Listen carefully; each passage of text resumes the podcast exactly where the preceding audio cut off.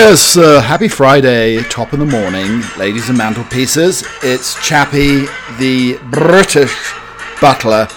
And um, yes, I had a little bit of an orchestra earlier with my uh, hounds barking away to He's a Jolly Good Fellow. Whether or not they actually believe I'm a jolly good fellow is another matter.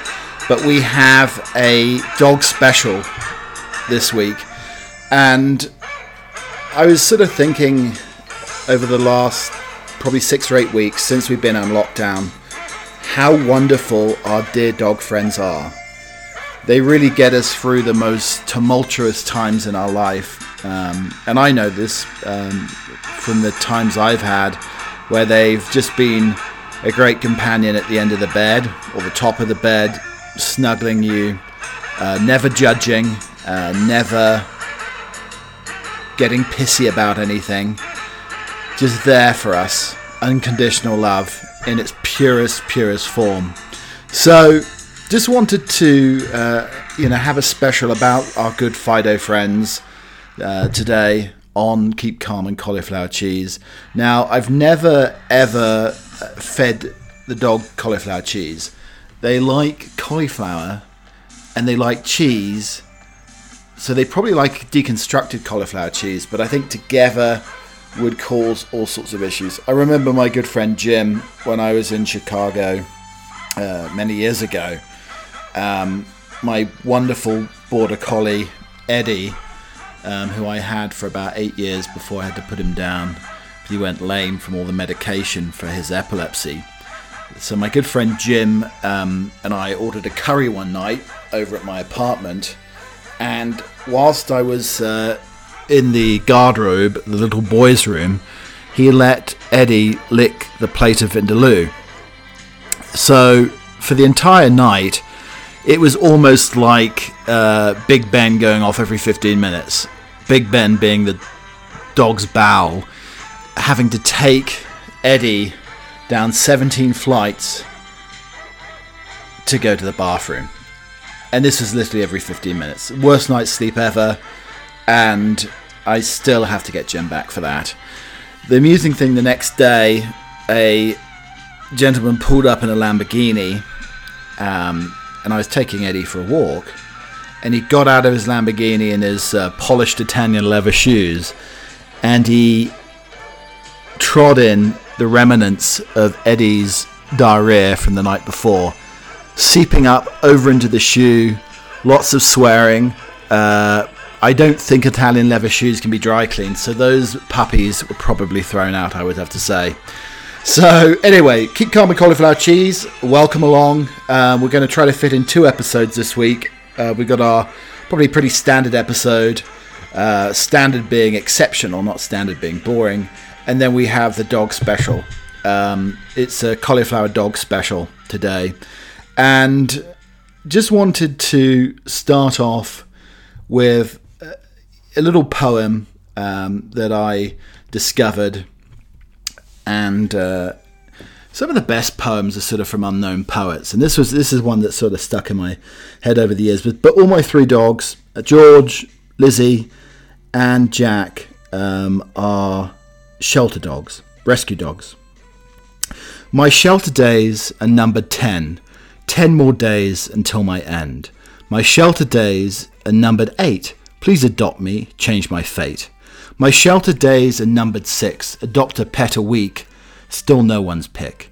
My shelter days are number four, four more days and then no more. My shelter days are number two, someone take me, I just don't know who. My shelter days are number, number done, I know I'm finished, then you come. My shelter days are over, done, because you, my master, took me home. Absolutely beautiful, absolutely stunning and beautiful. Um, so, really been thinking about uh, dogs, uh, my dogs especially, over the last eight weeks, but they've been such good companions during a period of uh, loneliness and introspection. Um, they give you a routine, whether it's a walking routine, the feeding routine, some of their eccentricities. My dog Jack sounds like a uh, demented pot-bellied pig snorting cocaine. Um, he's a not that he does that. Uh, by the way, if you want a quite an amusing uh, little anecdote, go and watch White Lines. Look at the dog scenes. A lot of dogs in that uh, TV show on Netflix. Absolutely fantastic. Um, but I've been thinking because my dog Lizzie's getting very, very old. Um, she's declining. Um, started having some seizures, and uh, it's, it's quite upsetting to say the least. I think she probably has cancer uh, or a tumor or something along those lines. She's 14, so that's 95 years old, uh, human years equivalent to dog. And so I've been giving her some CBD oil, which I think is absolutely fantastic uh, for dogs. Um, it really does relax them. There's different forms. I use the botanical version and give them a few drops every day uh, because my uh, buddy Jack also he has seizures, and uh, it really does seem to relax them um, and then half an aspirin. And it's given her a little bit of relief recently. She's still eating, drinking, going outside, but it's certainly her last days.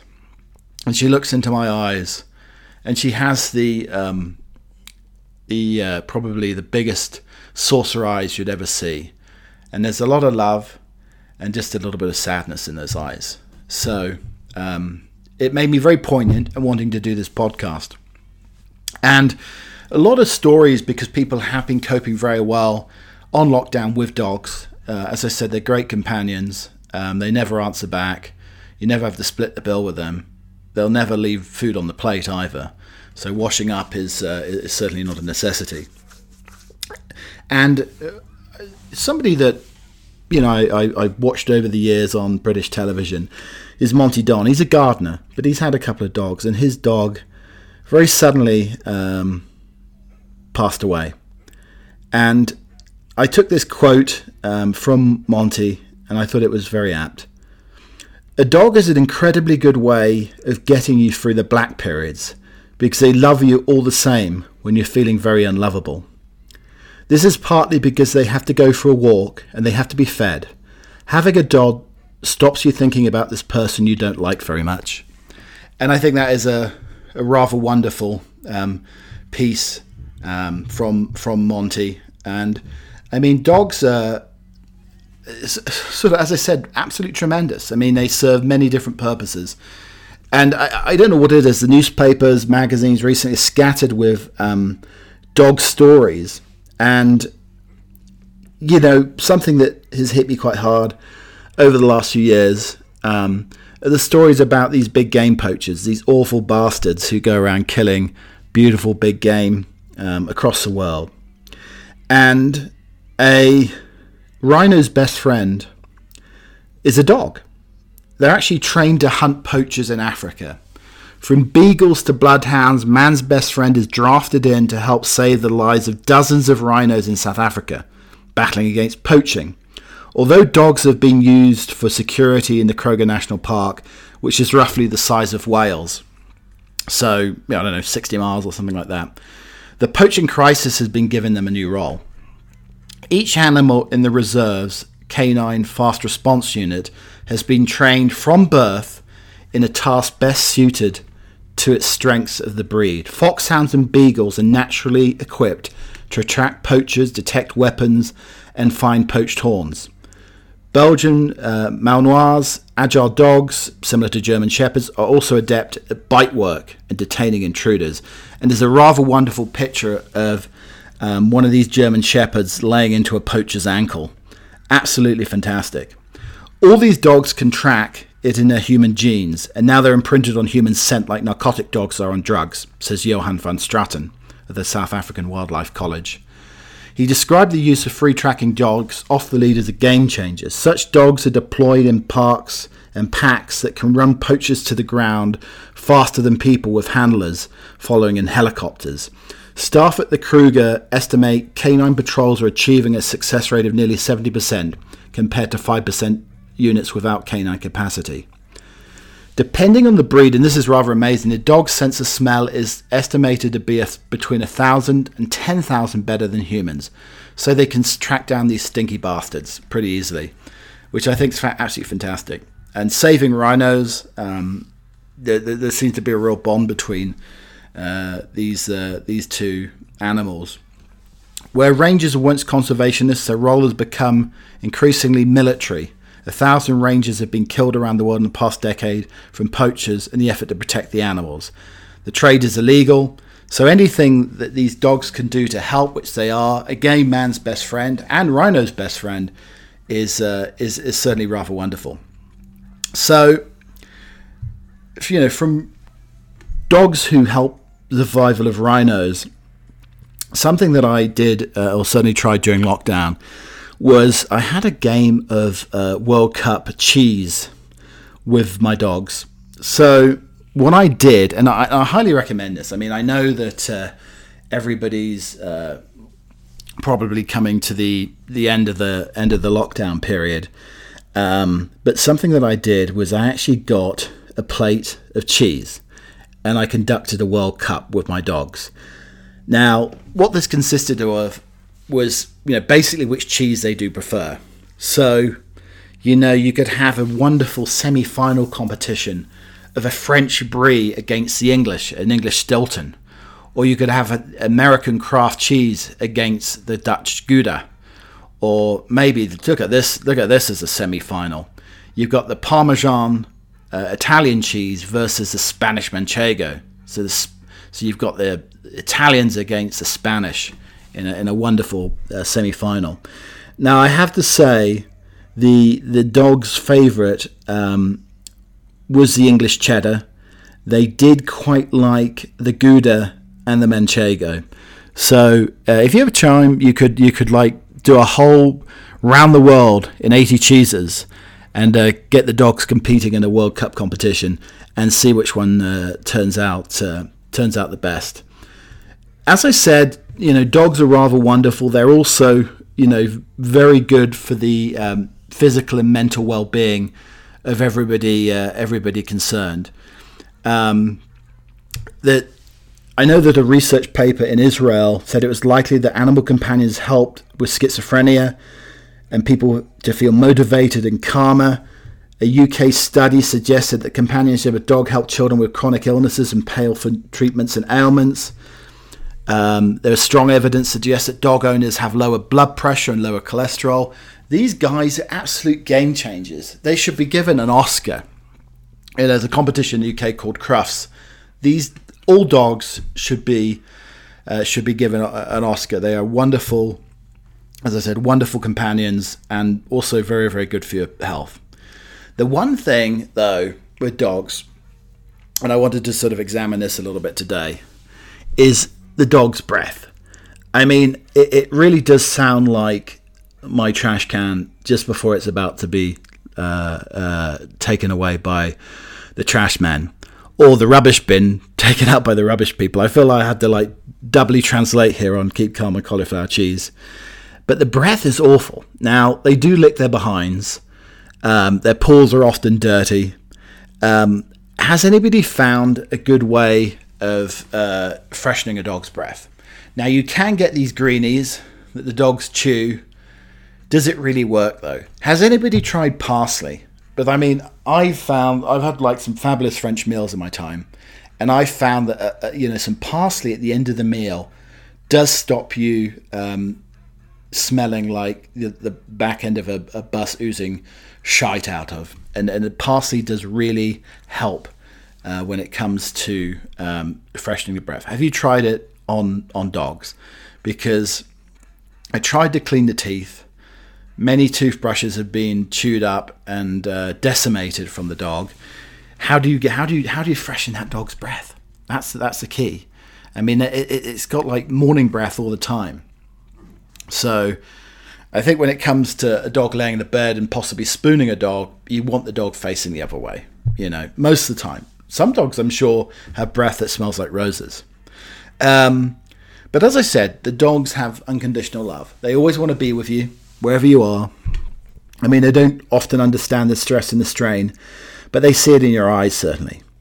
Um, and my dogs are always constantly staring at me. I'm wondering what they're thinking. Are you going to get changed today? Why don't you have a shirt on? You're working from home, but you still need to dress to impress. Is this is what they're thinking? Or are they thinking, I need that scrambled dog, I need that scrambled egg for me? Or how about a sausage? Or how about some smoked salmon? So, two of my dogs are food obsessed. Jack and um, Jack and Lizzie are food obsessed.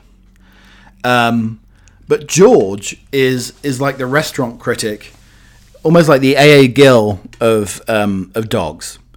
Now, I mean, what dog wouldn't eat scrambled egg and a little sprinkling of smoked salmon lox. I mean, the other two break the break the sort of land speed record for devouring the uh, the the the, the, the uh, scrambled eggs and the smoked salmon. But George turns its nose up. I mean, it is almost like a food critic going into a Michelin star restaurant and being served IHOP. I mean, the nose is turned up. It's, uh, I mean, she she really doesn't like. Um, she, you know, she's so fussy. I mean, a beautifully fluffy scrambled egg, bit of butter, dash of cream. The dog doesn't like it. George does not like it. Are the eggs not fluffy enough? You know, that's the that's also the uh, the, uh, the the contentious piece. Maybe I need to make the eggs fluffier. Maybe I have to cook it in bacon grease instead of oil, olive oil. Who knows? But George is one of the fussiest hounds you'd ever meet.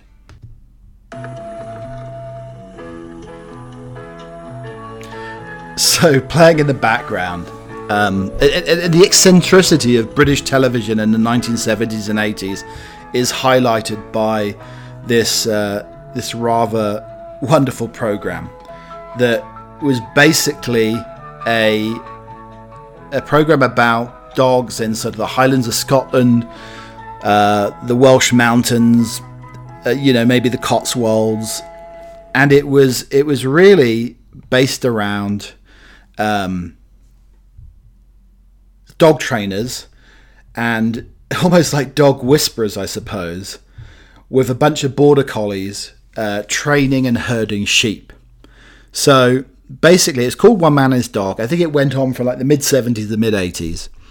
The, uh, the the key proponent was one of the best names you'll ever hear in TV, Phil Drabble, and it was border collies chasing sheep around 30 minutes a lot of teeth whistling. Now, I don't know about you, but um, the teeth whistling is, is like one of the hardest things. I find it hard enough to whistle or, or, or blow or, or, whatever you want to call it at the best of times. But how on earth, how in God's name do you do a teeth whistle? Um, you know, it was basically teeth whistling in Yorkshire tea. So the, the essence, again, one man and his dog, British TV show, 30 minutes, border collies chasing around sheep for 30 minutes, teeth whistling, and Yorkshire tea. It almost sounds like Love Island without the Yorkshire tea. You know, a bunch of uh, bunch of dogs chasing around um, around ladies for 30 minutes, uh, and sort of maybe walk whistling rather than teeth whistling. Um, but the, you know, the key to the the um, the teeth whistling.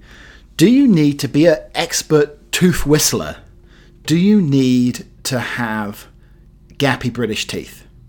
Does that help? Does the gap, does the passion gap, and uh, I don't want to explain that, maybe that's for another podcast. Does the passion gap help the teeth whistling? Because I mean, I, I can't get my tongue between my teeth anyway.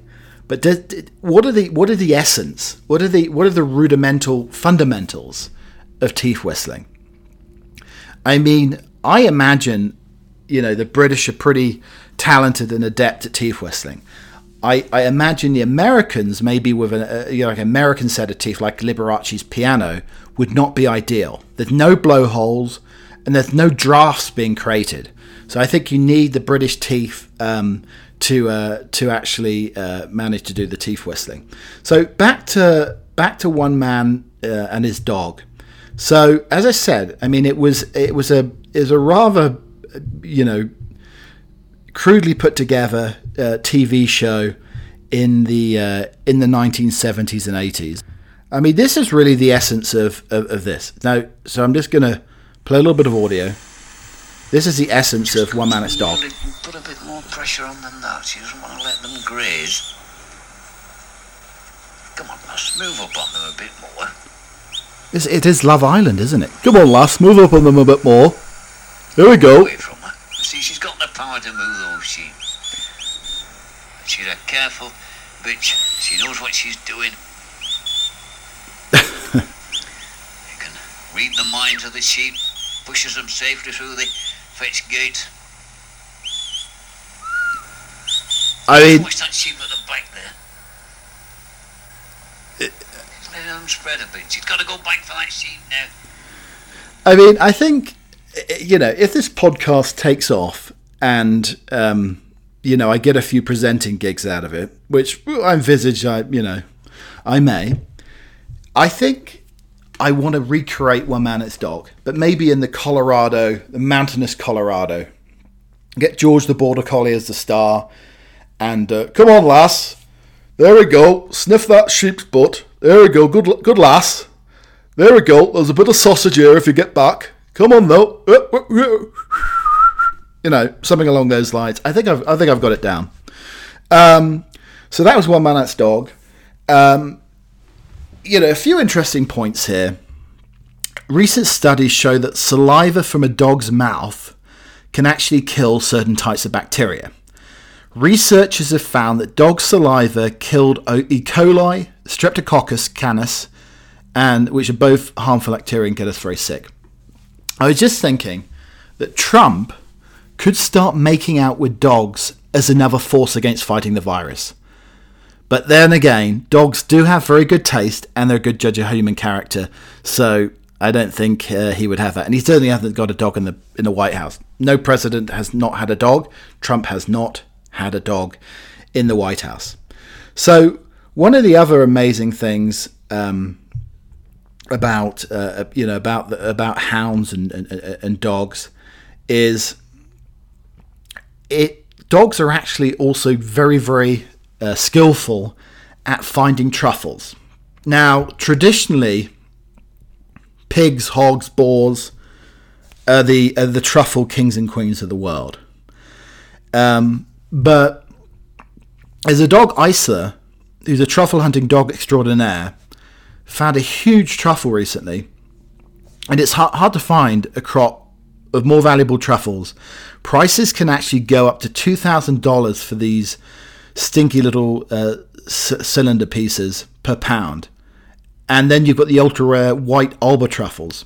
The problem is that they grow underground, attached to the roots of trees, and to find them, truffle hunters traditionally have used pigs whose natural instincts for rooting behavior helped hunters locate the fancy fungi.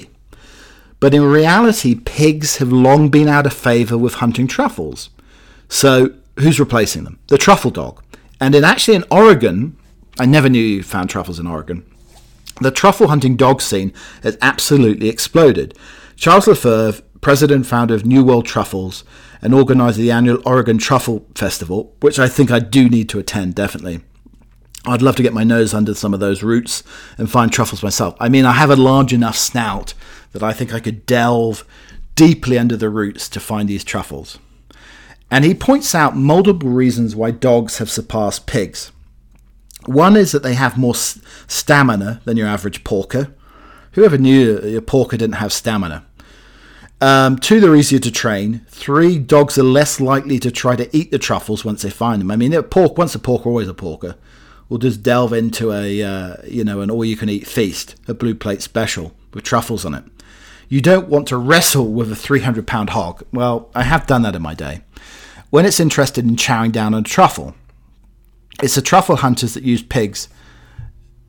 They don't seem to have their fingers, so you know I never knew that pigs actually you know could knock off your pinky finger. For dog lovers, the advantages are clear. Dogs will only scent and alert handlers uh, to truffles at peak ripeness, and its strongest leaving un- uh, developing unripe truffles untouched. A hunter with a rake, meanwhile, will turn over the soil and grab whatever truffles they find, ripe or unripe. Worse, rare and valuable. Black Oregon truffles actually produce fruit um, multiple times throughout the year unless they're dug up. So, uh, you know, a, a dog truffler is is much more efficient than our porker friends. So, anyway, I think I'm going to train George, and we're going to go out to Oregon, and we're going to go truffle hunting.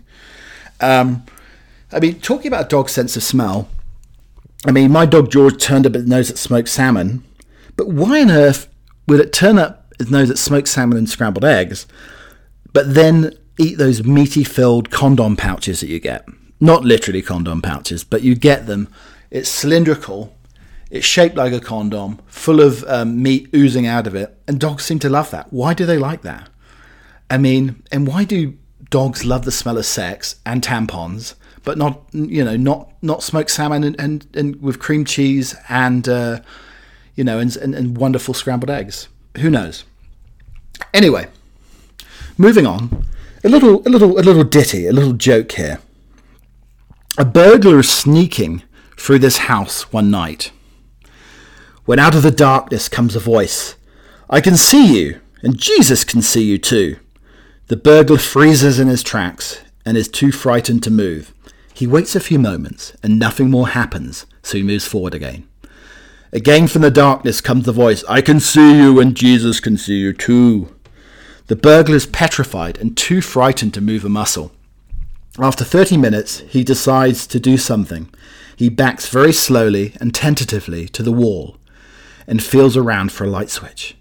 He switches on the light, and there in front of him sits a cockatoo in a cage. I can see you too, and Jesus can see you too. Greatly relieved, the burglar sighs, Oh, it's just a cockatoo. The cockatoo looks at the burglar and says, I might be a cockatoo, but Jesus is a big Rottweiler.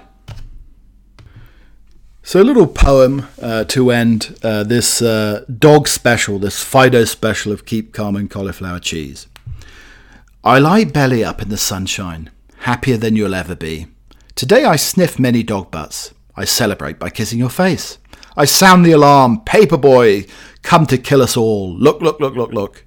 I sound the alarm, Garbage Man, come to kill us all. Look, look, look, look, look. I lift my leg and whiz on each bush. Hello, Spot. Sniff this and weep. I hate my choke chain. Look, world, they strangle me. Ah, ah, ah, ah. Sleeping here, my chin on your foot, no greater bliss. Well, maybe catching cats. Look in the eyes and deny it. No human could love you as much as I do. So, yeah, as I end today, um, you know, my gorgeous Lizzie is coming to the, the end of her life. Um, I'm sure she'll eat some more smoked salmon and uh, and eggs before she departs this mortal coil. I mean, she's been uh, a beautiful, wonderful dog, and you know it's wonderful to pay tribute to her. You know, took her away. She was a mother of three dogs, and she's been uh, very motherly to uh, to children over the years, and uh, and a real joy to behold. So, as we end today, I was thinking, you know, obviously number one in the charts at the mo- moment, we have the uh, we have the dear uh, Doja Cat. Is it Duja? Duja? Anyway, so my mind has been wandering recently, thinking if Doja Cat, Snoop Dogg, and Three Dog Night got together for Rumpy Pumpy. I think that would be one hell of a party. Probably a hashtag pet orgy. Anyway, over and out. Cheerio, and have a lovely weekend, and I'll see you again very, very soon.